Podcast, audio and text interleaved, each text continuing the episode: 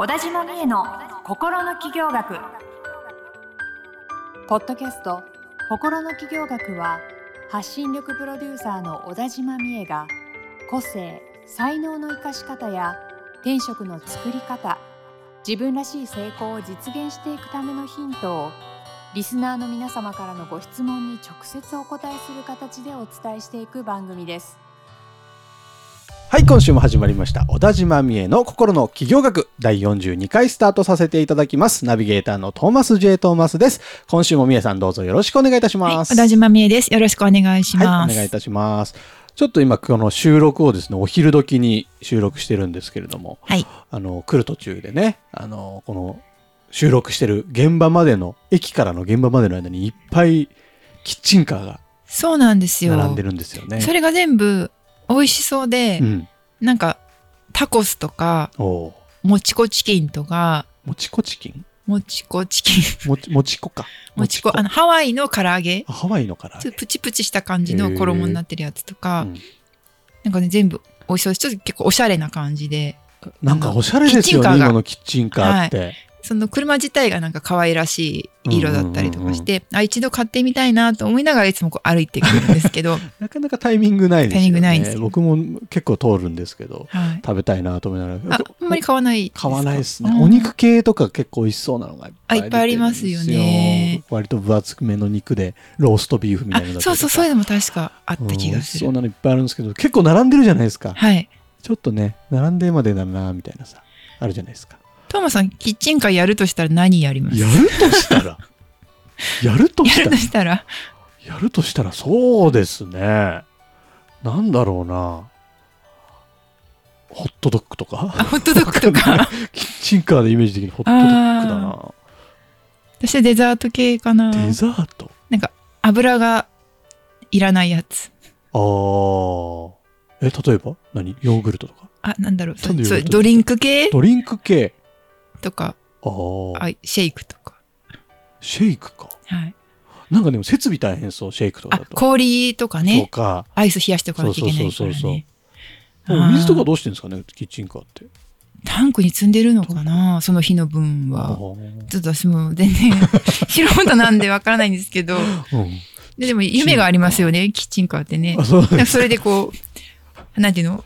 いろんなとこに行まあって、ね、美味しさを届けるみたいな。確かにスープがいい。いな。スープのキッチン。あ、スープ、ね。スープを、とにかく、大きい鍋に作はいはいって、はい。あ、確かにでも。配り回るいい。あの、豚汁大会みたいな。炊き出しじゃない。炊き出しですね。炊き出しです、でもやっぱ、あったかいスープっていいですよね。まあ確かに、スープはなんか癒されますね。癒されますね。うん、なんかはい年齢を重ねるにつれスープが美味しくなっていく。あわかります。ちっちゃい頃こんな飲まなかったのにスープ。なんかこう、五臓六腑に染みていくみたいな。ねえ、はいそう、なんでしょうね、あの優しい感じ。優しさが溶けてるんですよ。ねえ、はいスープ屋さんじゃあ開業できるように頑張っていきましょう。何の、何屋さんだ何屋さんだはい。というわけで、じゃあ今日の相談に移らせていただきます。はい。はい、本日の相談こちらです。はいえー開業して4年になるセラピストです。ありがたいことにリピートしてくださるお客様も多く、毎日忙しく働いています。うん。ただ、もう少し毎日に余裕を持ってプライベートの時間を増やしたいという気持ちもあります。そこで仕事の効率化に関する情報を集めているところなのですが、長年お仕事をされているみえさん、トーマスさんからアドバイスがあればお聞きしたいですということです。効率化。いや、これって、本当に軌道に乗ってるっていうことですよね。ねいいことですよね。すごくいいことですよね。うんうんで自然にみんなこういうことを考えると思うんですよね。はいやっぱこうステージを上げていくっていう。んんんで、で、なんだろう。考え方としては、うん一つはね、言われるじゃないですか。えっ、と、表の非効率、裏の効率。なるほど。で表、そのお客様と接するところは、うん。効率とかそういうことを考えるんじゃなくて、あーいかに満足しはいてはいはい。喜んでもらうかっていうところを、えーやると。うん。で、その裏のお客様と直接関係ないところ、うんうん。事務処理だったりとか、まあ、自分一人のやることとかうん。は効率化をどんどんしていくよ、うんうん。といいよみたいな、そういう考え方ってあると思うんですけど、はい。割と私はその考え方が好きなので、なるほど。なんかそこをね、やっぱその表、お客様とも接してるところで、変に効率化されると、お客さんってちょっといや、嫌ですよね。引いちゃうじゃないですか。あ、うんなんか忙しいのかなとか、わかります。あ、なんかちょっとこの人、あの、変わっちゃったかな、はいみたいな風に思われちゃったね、そこはなんかちゃんと今まで通り、ちゃんとコミュニケーションですからね、人はいと対するときはじっくりやりたいところはありますよね。なんで裏をね、まあ、その、いろんなこう、事務ツールを入れるとか、うん。その、代行してくれる方をお願いするとかはいはいっていうのはありますよね。はいうん。あとは、その、まあ、サービス自体を変えていくという人もたくさんいると思うんですけど、うん。まあ、なんだろう。その、自分は教える立場に行くとか、あの、講座をね、やるとか、まあ、あるいはこう、手のかからないものをどんどんね、販売していくとか、まあ、いろいろあると思うんで、まあ、そういうことはね、あの、いろんなところですぐに調べられるというか、はいはい。載っていると思うので、うんそんな情報をね、多分集めていらっしゃるのかなって。まあそういうことでしょうねでもそんな風にその、効率化考えるときって、うんなんかそれが自分にとってもいいし、お客様にとってもうんいいんだっていう、なんか両方のメリットから考えるうんとうんいいですよね。うんはいはい。そうですよね。なんか最近僕も結構、まあ、仕事の効率化というかですね、うん。時間がない、プライベートの時間を増やしたいみたいな思いで、うん。忙しそうですね。いやいやありがとトーマうございますさんね。一時本当忙しくて、アうん。ホみたいに本当予定詰め込んでたんですけど、大丈夫ですちょかっとやばいなと思って、うんいろんな本を読み漁ったんですよ。あどんな本を読んだ？で特にね、時間管理の本を読みまして。結局そこに行き着くんですよね。スケジュール管理とか時間管理の本になるんですよねそうなんで。すよ。で、その中で結構衝撃を受けたというか、あ、聞きたあい。これいいなと思ったのが、うん1日を20時間だと思ってはい。動く。だから4時間ははい。何も予定入れない時間、空白の時間を作って、うんその以外の20時間で1日を過ごすみたいな。そうすると、4時間余るわけですけれども、それはどういう？そこはもう自由に使えるんです。だから。あ寝ててもいい。いし、ほあの本読んだり勉強しててもいいし、もうギフトみたいな時そういう間で。ことです。そこはもうないものと考えて、その20時間の中に、そもそも、じゃあやるべきことは全部入れるってことですよね。睡眠もちゃんと入れるし、ご飯の時間も入れるし。で、仕事、家事とかも全部入れて、で、4時間余らせて、余らせて。あ、で、毎日、あ、こうしたらいいですね。こんなに今日も時間があるっていうふうに思いますもんね。ね。やべえ、眠いと思ったら寝てられるんですよ、その時う間。んうんうんって。いう4時間を取るようにしたら、めちゃくちゃ効率が上がりました。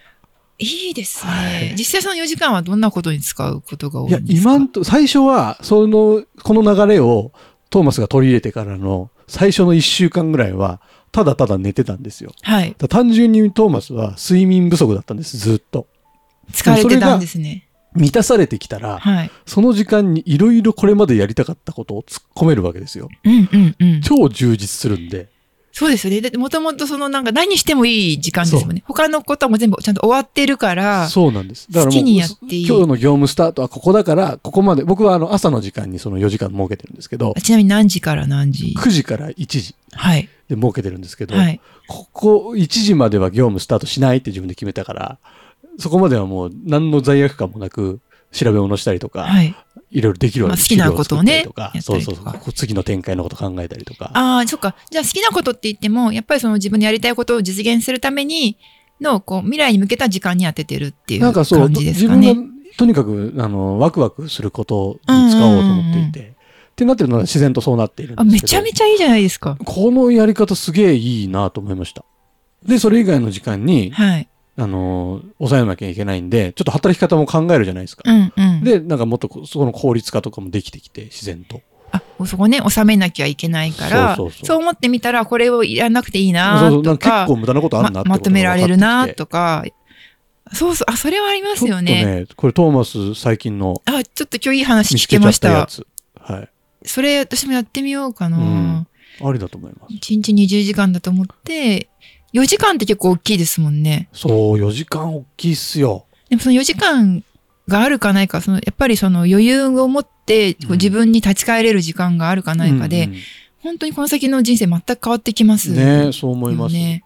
パフォーマンスが本当変わった気がして、頭本当毎日すっきりでいる。あそういえばなんか肌ツヤもいいような気がしますね。や、でも本そ当いい出会いが最近トーマスあったんですよ。素晴らしいですね。ありがとうんか今日は皆さんにいい話が聞いていただけたような。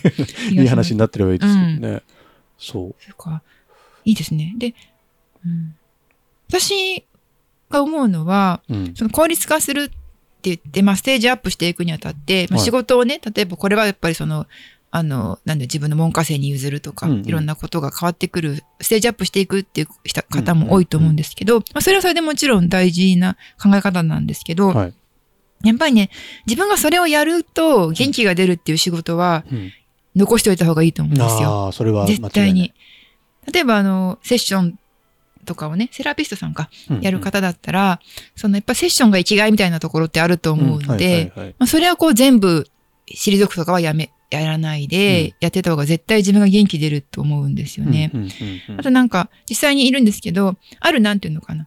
工芸品みたいな、うんまあその作品を作ってる人は、うんそのお客さんから受注して作るんだけど、はい納品の時に、まあ結構大きいものなんです。うんので、大きいけど、まあまあ、宅急便ね、今の時代だったらいくらでも送れるものなんですけど、基本、直接納品するに行くんですよ。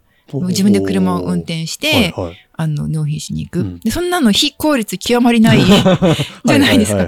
宅急便って知ってるみたいな。そんな感じなんですけど、ですねね。でも、それは、やっぱその人にとっては、直接自分に注文してくれた人に届けられて、その受け取ってくれる瞬間の、見れたりとか、うん。その方と話ができて、うんなんでね、受け、あの、注文してくれたのかとか、そういうことをね、知れる、まあ、その方自体のね、その住んでる環境はいとか。どんな暮らししてらっしゃるかとか、うん。とかも知れるから、知れるし、まあ、単純にすごく会いたいんだと。注文してくれた人に会って話をするのが、本当にこう、喜び。はいはい。だから、そうしてる。っていう人もいて、だそれってもう、なんか他人がとにかく言うことじゃないっていうか、うん。それがあるから、その人はそれをやってられるんだぐらいの感じだと思うので、なんかそういうことをね、じゃあ、でも効率化の観点からうん。もうやめようって、まあ、思ったらいいですけど、うん。すあの、本当にもうこれはいいかなって満足したらいいですけど、効率化っていう点だけからやめてしまうと、多分元気なくなっちゃうい。と思うんですよね。うん確かに確かに。だからそういう、なんか、自分が元気出る仕事うん。は、あの、続けた方が。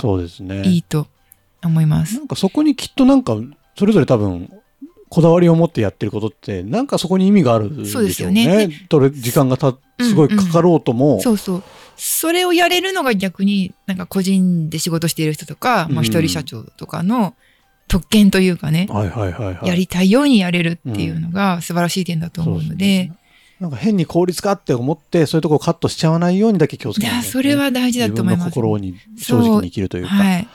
なるほどね。まあなんかそういう意味でも、まあ効率化。いろんなやり方もあると思いますけどね。効率化の本って多分ね、山ほどあるでしょうし、まあうんそういう情報もあるでしょうしね、そういうね、サービスとかもたくさんあると思うんですけど、その時にやっぱり自分がどうしたら一番幸せかうんだし、まあ、あの、自分も幸せになって、その相手のことも幸せにできるのは何かっていう点からは外れない方がそうですいいですよね。やり方とかテクニックとかばっかりに目をいくんじゃなくて、はい。こういう自分の、自分自身にちょっと向き合って、うん。必要としていることをやっていくというところですかね。はい、と思います。うんぜひぜひ、あの、効率化、プライベートの時間絶対大事ですからね。そういいですね。うまいこと時間20時間まあ4時間余らせて、時間余るのいいと思いますよ。で自分がこう好きなことをして生き生きしていることで、やっぱりお客様もよより喜んでくれるわけですからね。ね、そしたら単価が上がるかもしれないですからね。そうですよね。うんうん。いろいろやれることあると思いますので、ぜひぜひチャレンジしてみてください。えー、どうでしょうか？今日の回答を聞いてですね、あの、うちの業界でそんなことできるわけないじゃないとかいろいろあるかと思いますので、はいえーぜひ概要欄にあるみえさんの LINE 公式アカウントに登録いただいて、えーいろんな苦情だったり、今日思ったこと、えー意見、ご意見、相談、あんなこんなことを思って、思い、えー思いつきましたとか、なんか何でもいいですので、LINE からズバッとこう送ってください。えーよろしくお願いします。お願いします。はい。よろしくお願いします。というわけで番組の最後のですね、サブカル紹介のコーナーです。みえさん、今週は何をお伝えいただけますでしょうか？はい。今週は本で、まあ小説なんですけど、あの、リチャード・バックうんさんのイリュージョンっていう本がありまして。私これ高校生の時に読んだ本なんですけど、なぜか昨日突然ふっと頭に浮かんで、あ、これ紹介しようと思ったんですよね。だからもう何十年も前の、本なんですけどうん。なんか小説仕立ての、うん。でもちょっと、こう自己啓発っぽい内容だったりとか、ちょっとスピ今だったらスピっぽい感じのこととかも言っていて、うん。まあ、このリチャード・バックさん自身が飛行機乗りなので、まあそのね、飛行機で、なんていうの、ジプシー飛行士って書いてあったかな。なんかその、あの、、遊覧飛行うん。をする仕事をしてる、うん。人と、まあ、そこに現れたうん、元救世主っていう人、元救救世世主？あの、人を救う神みたいな。ああ、そういうことっすか。ことをやってたけどやめましたっていう人。やめたんですやめたんです。面と、白ないんだこの二人のこう会話を通して、その、ど。自由とは、みたいなえー、面白そう。ことを、えあのー、言っていくね、うん。話なんですけど、うん。